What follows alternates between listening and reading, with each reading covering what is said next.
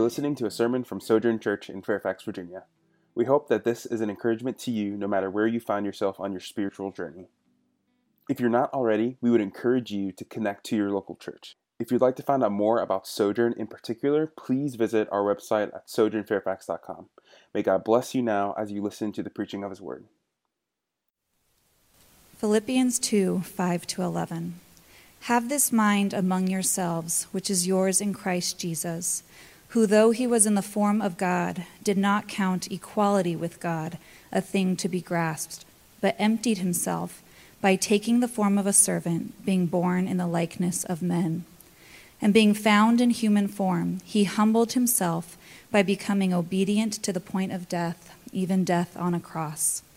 Therefore, God has highly exalted him and bestowed on him the name that is above every name, so that at the name of Jesus every knee should bow in heaven and on earth and under the earth, and every tongue confess that Jesus Christ is Lord, to the glory of God the Father. This is the word of the Lord. Thank you. If we haven't met, my name's Mark, and as Justin has done the last couple weeks, I'm in the second game of the doubleheader, preaching this morning at RGC and this afternoon here, and it's a joy to be sharing this Advent series with you. 2020 has been a year of unexpected things and surprises, and um, one of the unexpected and delightful things has been the possibility of joining together uh, our two churches becoming one. And um, it's a pleasure to be here with you on the uh, almost the last Sunday of the year, and just uh, wanted to say we're uh, excited to keep praying and, and talking about that whole process with you. And I also wanted to just reach out and say if any of you would uh, like to get together and uh, have a conversation about that, I would love to meet with you in person or uh, Zoom, is convenient. feel free to email me, or maybe just one of your things you could send out my uh, contact info, but it's, it's, first initial last name M Mullery at rgcfairfax.org. So uh, please reach out. I'd love to, to have a conversation with, with any of you, just, just to meet and get to know one another. And as we um, are here today on December 20, this is message number four of five in our um, Songs of Advent series. Uh, the fifth message will be our Christmas Eve service uh, on uh, Thursday, and Justin will be uh, preaching uh, under the title of Joy to the World. And um, this passage, uh, Philippians 2, um, I was thinking this week, this is like a favorite restaurant. You know, you have a favorite restaurant where you can just go back over and over and you never get tired of it, and it's always just something amazing there. That's what Philippians 2 5 to 11 is, is like. So I'm grateful and excited to be able to um, have been studying this this week and, and bring this to you whether you're here in person or whether you're uh, watching online. And I just want to pause and, and pray and ask the Lord's help here. Oh God, we quiet our hearts now. Holy Spirit, we acknowledge our need for your presence and your help right now we have this moment with the Word of God open in front of us, eternal things can happen. We might see and delight in and be conformed to the image of Christ in a new and fresh and deeper way. But there's no guarantee of that happening. We need your help. So we lean in. We ask that you would draw near to us now, fill us. We pray for a work of enlightening, a work of beholding, a work of seeing as I go through this text, let us see the glory of Christ. I know you love to bring the spotlight on him. Do that now for his glory and our good, we pray. Amen. Well, as we are in this uh, Sunday, the last Sunday before Christmas, I wonder what's, what's got our attention as we're uh, coming to this day and this, this coming week. And I know for me, it's just so easy to slide into this week and into Christmas Day with my attention, even as a, as a pastor. It's easy to be just filled with all kinds of busyness and thoughts about presents and, and um, you know, time off and who we're going to be with and what we're going to eat and, and, you know, vaccines and viruses and family that we might see or might not see or might see electronically instead of seeing in person this year. And it's just, I find, so easy to slide into Christmas without really being stirred into the incredible realities that Christmas points us to. And that's one of the reasons I'm so grateful for uh, this Advent series. It's been a gift to me personally, and I hope it has been to you too. And as we, as we come into this uh, text and into this, this uh, almost Christmas day, this Sunday before for the day we remember the incarnation, I just want to remind you of some of the things we've been hearing. We heard from Luke 2, the angels, uh, the angel declaring, I bring you good news of great joy, which will be for all the people, right? So we fit inside that, right? And what is that good news? What is that news that, that promotes great joy? Well, it's that the Savior has been born, Christ the Lord. And then Simeon in the temple, holding that baby that he's been waiting for for so long and saying, Lord, you can bring me home now, for my eyes have seen your salvation. He sees this little person, Jesus, and he says, This is salvation. The Savior has come to us. In a moment, we'll sing, Hark the Herald Angels Sing, and one of the lines in there is, Late in time, behold him come. So I want to just ask as we get started today can you see him?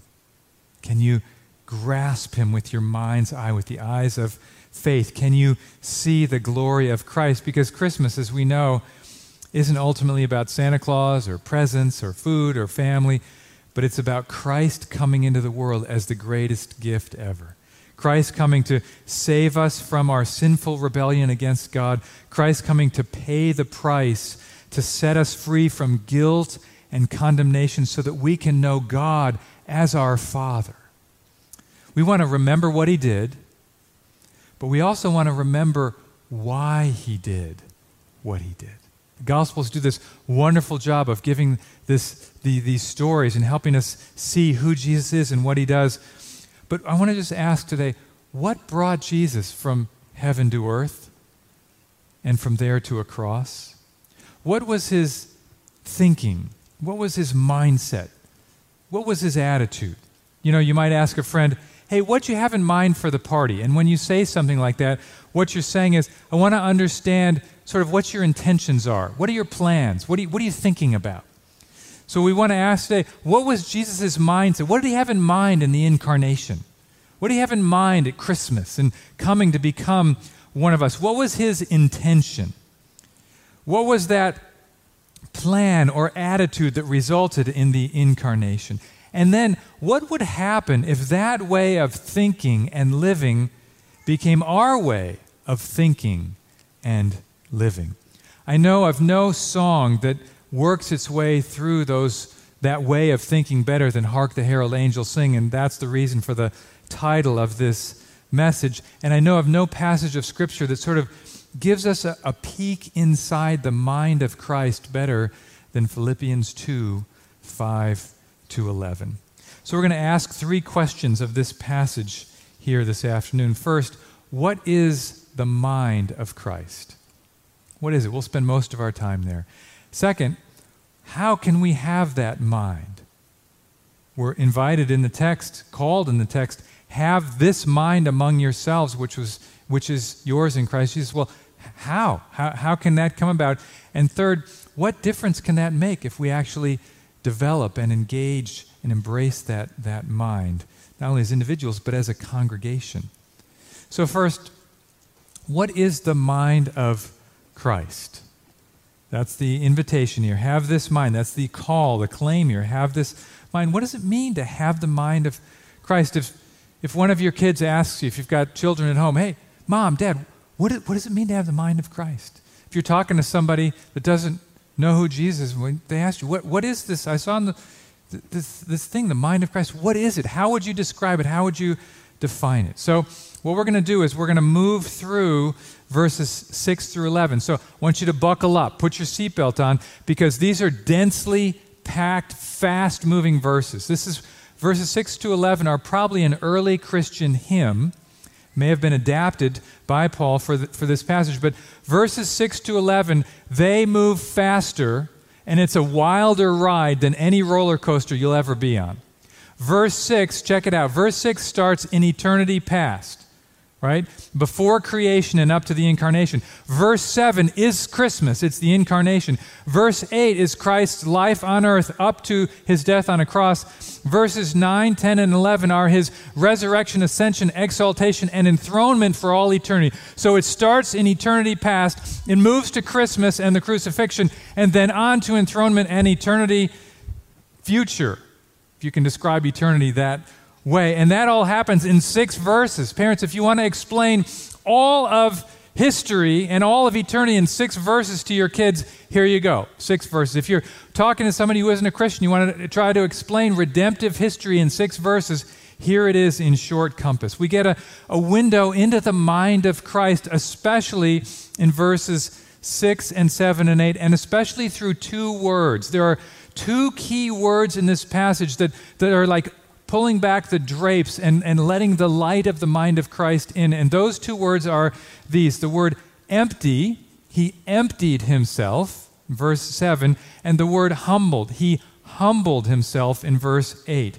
Christ is taking the down escalator from God to man to death on a cross. Why? Why does he do this? What is the mindset, the attitude that leads him in? To living this way and doing these things. So let's look at the mind of Christ. Verse 7, look with me back there, please, at, at the, the text. So I'm reading from the ESV. I'm actually reading, uh, I, I, have got the, so the ESV, there's two editions. The first one is the one that I have in front of me. And it actually says here, He made Himself nothing, taking the form of a servant, being born in the likeness of men. Now, if you're reading the second edition, which you probably are, it may say, He emptied himself, taking the form of a servant. And if you're reading other translations like the New American Standard or the NIV or the New Living Translation, there are a, a wide variety of how verses 6, 7, and 8 are translated, and there's a good reason for that. Because here, inspired by the Holy Spirit, Paul is trying to describe the infinite God using finite language, and it's very, very difficult. And, and, and, and, and that's how, what it is when we engage this, this great and infinite God. And so, what he says here is in verse 7 he emptied himself. Now, to understand what that means, we've got to do a little bit of work. We need to understand the scene and the setting. So, to get the scene for the implications and sort of the starting point of he, of he emptied himself, we need to back up to verse 6. So, look there with me, please. Look at verse 6. It says, Christ Jesus, though he was in the form, important word, the form of God, did not count equality with God a thing to be grasped, but emptied himself, taking the form of a servant. So I want you to think about that with me for a moment. The scene is eternity past Father, Son, Holy Spirit dwelling together in sort of this, this happy land of the Trinity. And the second person of the Trinity, just like the first and the third person, they're all in the form of God. Christ is in the form of God. Now, what does that mean? What does it mean to be in the form of God? The Greek word there is morphe, from which we get the word morph or morphology. And so the morphology of something is sort of it, it, its, its characteristics. So I have a background in forestry, so I'll tell you about maple trees. Okay, the, what's the morphology of a maple tree? Well, maple trees don't have pine cones, do they? You know what they have? In the spring, you see them. It's those little helicopter things that spin around in the spring. Those are called samaras. And they don't have needles for leaves. They have a leaf that looks like the palm of my hand. It's, it's a palmately veined leaf with these lobes like in between my fingers. That's the, those are the essential characteristics of maple trees. Okay? That's the morphe, the morphology of a maple tree. What's the essential characteristic of God? Remember, apart from the incarnation, God doesn't have a body. So we're not talking about essential characteristics of a head or arms or feet or hands. What are the essential characteristics? What is the morphe of God? Well, God is infinite. God is glorious. God is without a beginning and without an end. God is wise. God is present everywhere. God never changes. God is holy. We could go on. And so, Christ Jesus, the, the second person of the Trinity, has all these qualities. He's in the form of God. He has all the essential characteristics of God. And then he does something that's never happened before and will never happen again in history. He doesn't count those qualities as something to be grasped, but he empties himself and takes on the form of a servant. That Greek word is the word doulos, servant. If you were living in the Roman Empire in the first century and someone said, There's a doulos, they would be pointing out to you a slave, a person without rights or privileges, a person who belonged to another person. And Jesus takes on those characteristics, that morphe, that form of a doulos, though in the form of God, he empties himself. He sets aside those privileges to be born in the likeness of a human being, he, to be born as a, as, a, as a man, as a person like us, and born in the form of a servant. In other words, he sets aside those divine privileges. Now, we got to think carefully about this. When it says he empties himself, does that mean like you pull the, the plug in a drain and all the water goes out? It's not there anymore. Well, it can't be because he continues to exist and he continues to exist as God. And so, this emptying doesn't mean he disappears. What does it mean? Well, without becoming less than he already is, God, he takes on something that he hasn't been before. The creator becomes a part of the creation. So think about it not so much as himself pouring himself out so there's nothing left, as, as it is pouring him into the form. He's emptying himself into the form of a human being. Let me try to give you an illustration. This is a, a flawed illustration. There's no illustration that can sufficiently capture this. But there's a guy in our church named Kwaku Opong. A delightful guy. He is a husband, he's a father, he's bright, he's funny, he's articulate. It's been a, a joy to be a, a, fellow church member, to, to have him in, a, in, in, book clubs and, and, and so on. He works for FedEx. So when he goes to work, you know that purple uniform those guys wear? He's, he drives and delivers packages for FedEx. When he goes to work, he pours himself into the form of a FedEx driver. And that's what he does for a while and then he goes back to doing other things. Jesus pours himself into a human form, setting aside his glories. We're going to sing, Mild he lays his glory by. That's one of the best lines ever penned. Born that man no more may die. He doesn't lose his glory, but that glory is veiled, it's set aside for a time. He becomes one of us in order to save us from our sins and bring us back to God. His attitude, his mindset is to set aside his advantages for a time in order to do something that no one else can do to bring us the advantage of transitioning from being alienated to God to being adopted by God. We'll sing God and sinners reconciled. The only way for God and sinners to be reconciled was for God to become one of us, and for that to happen, He had to lay aside those essential characteristics for a time to empty Himself and then humble Himself and take on the form of a human being. And so that's the second verb, verb that we're going to look at. He empties himself, and then it says he humbled himself. Look at verse 8 with me, please. And being found in human form, he humbled himself by becoming obedient to the point of death. Is God humble? We're talking about the God man here. And it says he humbled himself. Does that surprise you? God has no sin to repent of. Jesus never has any sin to repent of. He never has anything to apologize for. He's never humbled as we are sometimes by our bad behavior. He's never humbled by doing really poorly on a test, right? But the Son of God humbles himself. How? How does he do that? Well, this word humble means to make low. So we see in Luke 3 5 this verb every mountain and hill shall be brought low, shall be made low, shall be literally humbled. Philippians 4:12, I know how to be brought low. I know how to be humbled. Matthew 23:12, whoever exalts himself will be humbled, made low, and whoever humbles himself will be exalted. So God the Son not only humbles himself, but then there's an incredible word. It says he becomes obedient. Think of that. God the Son. Who does he obey? He obeys his parents. You can read about that in Luke 2. He obeys Caesar, he pays his taxes.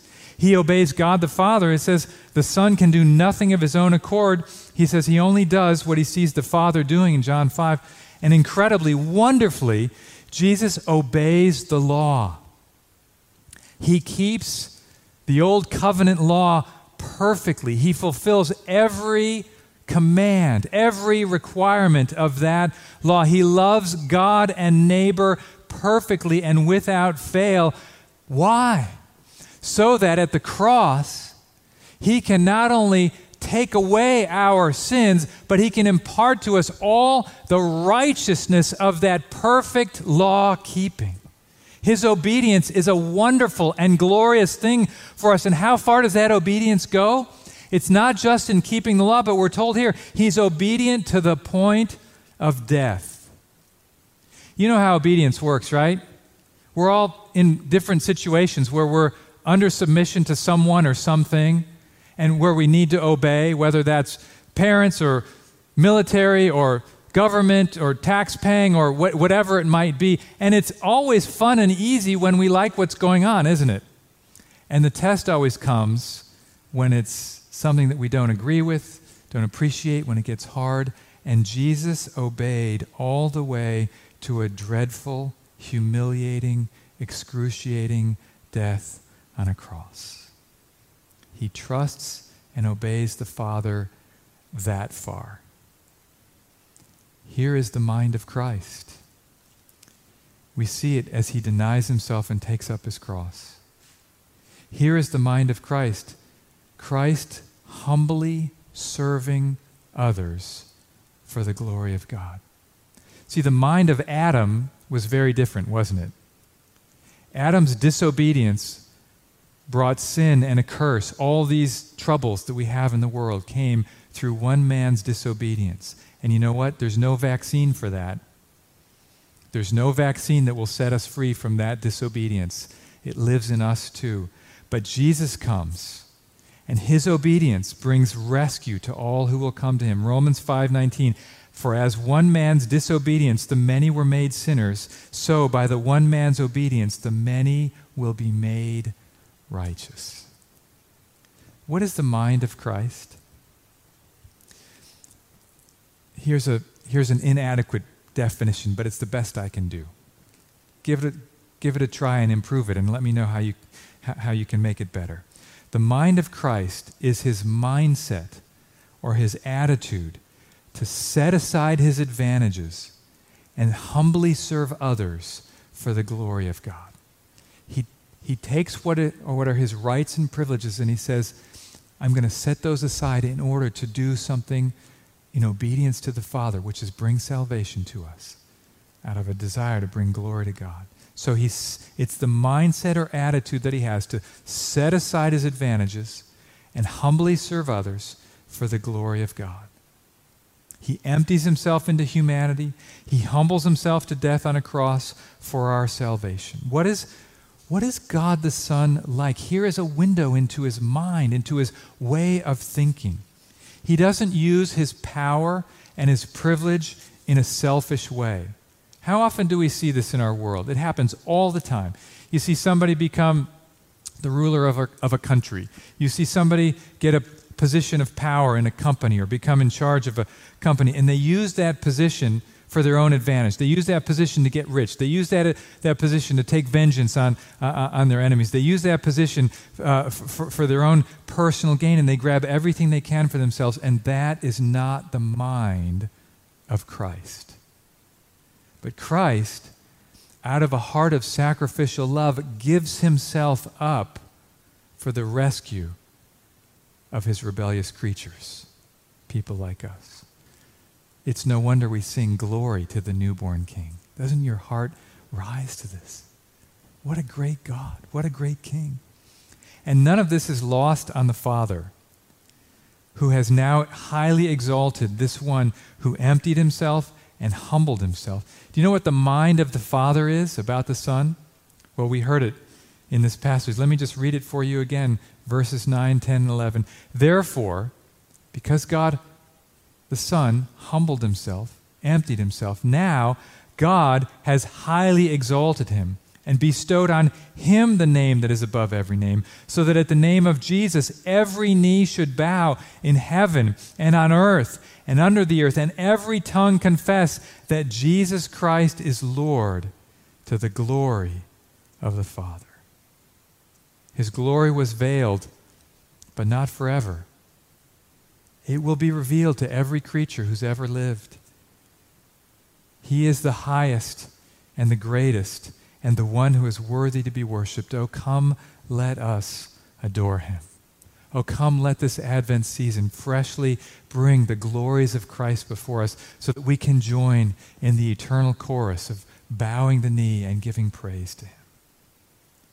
So I want to ask if the mind of Christ is to set aside his advantages set aside his rights and privileges in order to humbly serve others. It's that mindset. How can we, how can we have that mind? We're called to in this passage, verse 5 have this mind among yourselves, which is literally yours in Christ, which is in Christ Jesus, you church. Have this mind. It's written to a church. Have this mind. You all have this mind. How can we do this? How can you have the mind of Christ? Well, the bad news is you can't. It's impossible. You can never get there. You can't make yourself get there. Left to ourselves, we don't even want to get there. Left to ourselves, we all embrace a gospel of self interest, self gratification, self fulfillment, and self exaltation. Left to ourselves, nobody's taking the down escalator. We're going up as fast as we can. And this is exactly what Jesus comes to save us from. This is why Christmas is such good news, because there's a way out from living like that. He comes to take the consequences of our mutiny against a holy God. He comes to give us new life, born to raise the sons of earth, born to give them second birth. 2 Corinthians 8, verse 9, you know the grace of our Lord Jesus Christ, who though he was rich, yet for your sake he became poor.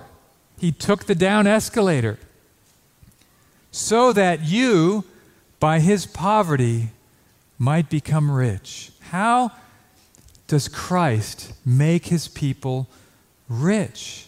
Well, in Christ we are rich with new hearts in Christ, we are rich with new desires to love and serve and know and follow God. Christ enables, by the power of the Holy Spirit, this new work to begin in us, which God has begun in all who are believers and will bring to completion at the day of Christ Jesus. How can we have the mind of Christ? We can be born again and start over with a whole new set of desires. And this is something that not only happens to us, this is something that we participate in as well. Chapter 2 and verse 12 of this letter says that we are to work out our salvation with fear and trembling. This God works in us, and we participate. There's a part for us to play. And I want to encourage you today take this Advent season, take these days leading up to Christmas, and call out to God. Ask Him to give you the mind of Christ in a deep and, and growing way. Ask Him to reveal the glories of Christ to you, that you might behold the mind of Christ in this wonderful Savior and press on to know this Jesus. Not just to know about Him, but to know Him, to know Him in His sufferings, to know Him in His glories. See, seek Him out in Scripture, sing of Him in songs, meditate on what He's done in as we sang, cradle to cross, Pray over these things, talk about these things with others, and then just bring this one question into your life and into your week. What would it look like if I had the mind of Christ right now? If you can bring that into Tuesday, if you can bring that into the next conflict that you have with somebody, if you can bring that into the next time you're on your device, if you can bring that into your life, it will be transforming. What would it look like if right now I could have the mind of Christ? It, it's, a, it's a transforming work that the Spirit is doing in us step by step and day by day. And what difference can this make? Oh, you see this in people in Sojourn Church. Isn't it lovely when you see this happen, people around you? You see this in the way people around you are living.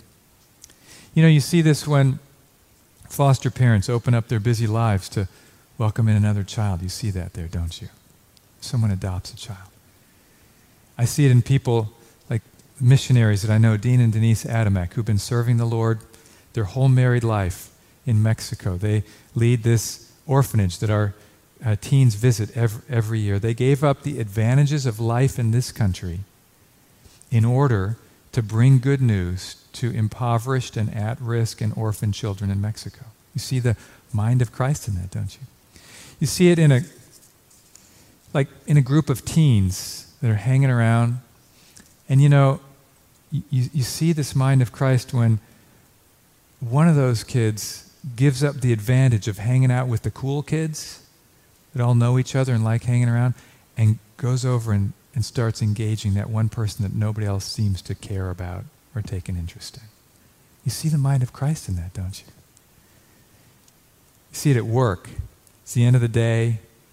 Everybody's getting ready to go. The email comes in, and somebody's going to have to stay late to work on it. Hmm. Who's going to do it? Crickets, right? That's one of those moments of what would happen if we could say in that moment, Lord, what would it look like right now for me to take up the mind of Christ? And you know, this works out in church. This is actually a call not to individuals to, to, to manifest this, though we are to do that, but it's actually a call to a whole congregation to live this way. Verse 5 says, Have this mind among yourselves, which is yours in Christ Jesus. The reason this church in Philippi needs the mind of Christ is they're being persecuted. The church planter, Paul's in jail in Rome. There's fear. And in times like that, churches can splinter and, and, and, and people can, can distrust one another and begin to pull apart from, from one another. But this counsel to have the mind of Christ is, is a wonderful tonic for disunity. It calls us and pulls us and holds us together. You know, churches that have the mind of Christ can hold together no matter what by the power of the Spirit, churches that have the mind of Christ, we can learn to count others more significant than ourselves. That's what we're told in verse 3. By the power of the Spirit, when we have the mind of Christ, we look not only to our own interests, but also to the interest of others. That's verse 4. When people in church set aside their rights and their advantages and seek out the interests of others, churches hold fast against all kinds of trials and pressures. Churches can hold together no matter what when we have the mind of Christ. When we do that, we can stand firm in one spirit, with one mind, striving side by side for the faith of the gospel, no matter what. That's one spectacular difference this passage can make. If we can have the mind of Christ, it can greatly deepen and preserve the unity of our church, no matter what happens. But that's not actually the application I want to leave you with today. I want to leave us pointed in one other direction. And that's actually the direction the passage goes after verse 5 into verse 9. When we see the mind of Christ, if you can get a hold of this, and oh, how I long to get this deeper in my soul and more active in my heart. When we can see how he emptied himself, laid aside his glorious privileges, humbled himself, obeyed the Father to the cross, all so that he could become our Savior. He did it for us and for our salvation. When we see this, do you know what happens? We join the Father. We follow the Father's lead in worship, don't we? It, it just pulls out worship. We want to praise and honor this great and glorious King. So we bend our knees in worship. We lift our voices in praise. We want to tell God, but we want to tell the people around us too what a great King and Savior this Jesus is. This Lord who's coming back into the world and is our coming King. God has highly exalted him and bestowed on him the name that is above every name, that at the name of Jesus every knee should bow. Got a knee? We want to bow that knee before our King tonight. Got a voice? Got a tongue? We want to confess with our tongues. We want to lift our voices and declare that Jesus Christ is Lord and King and Savior and worthy of everything we have because he gave up so much to bring us to God. So, what we want to do before we sing to our great King is we want to close by remembering him through the Lord's Supper. If you didn't get the elements on the way in, there's a table in the back, get them there. Sometimes at Christmas time we sing, Let every heart prepare him room. He's come to dwell in our hearts by faith through the Spirit. And I don't know about you, but I find there's competition in there, isn't there? As we prepare to receive the Lord's Supper, we want to remember how Christ emptied himself and humbled himself and went to the cross for us, rose again, and will return one day for us. I want to just ask before we receive the elements tonight if we could take a moment and just ponder and ask for the Spirit's help. What's, what, what's the condition of our hearts tonight? What's in competition for first place? What's competing? What's, what's pushing the glory of Christ out? I find so many things are in competition in my own heart. And one of the reasons I love the Lord's Supper and I love the Lord's Day is it's just this great opportunity to slow down and remember what's most important and repent and turn away from things that, that are secondary or, or, or of uh, third importance that push their way up to the top. This is a great opportunity to set our affections freshly on Christ and to ask the Spirit to help us to freshly behold Him. And so when you're ready, then, after some time of reflection, feel free to go ahead and take the elements when you're ready. If you're here watching or you're present, and you're not a follower of Christ, you're in a great spot. We're so glad that you're here joining with us. Thanks for understanding that this is a family meal for Jesus' followers. So we want to encourage you not to take the meal until you're a follower, but we want to encourage you to take this time to consider why Christ came and what Christmas is all about, and to consider that one day he'll come again and we will all confess him as Lord and King then. And maybe would you start? What would keep you from turning to Him and calling on Him now.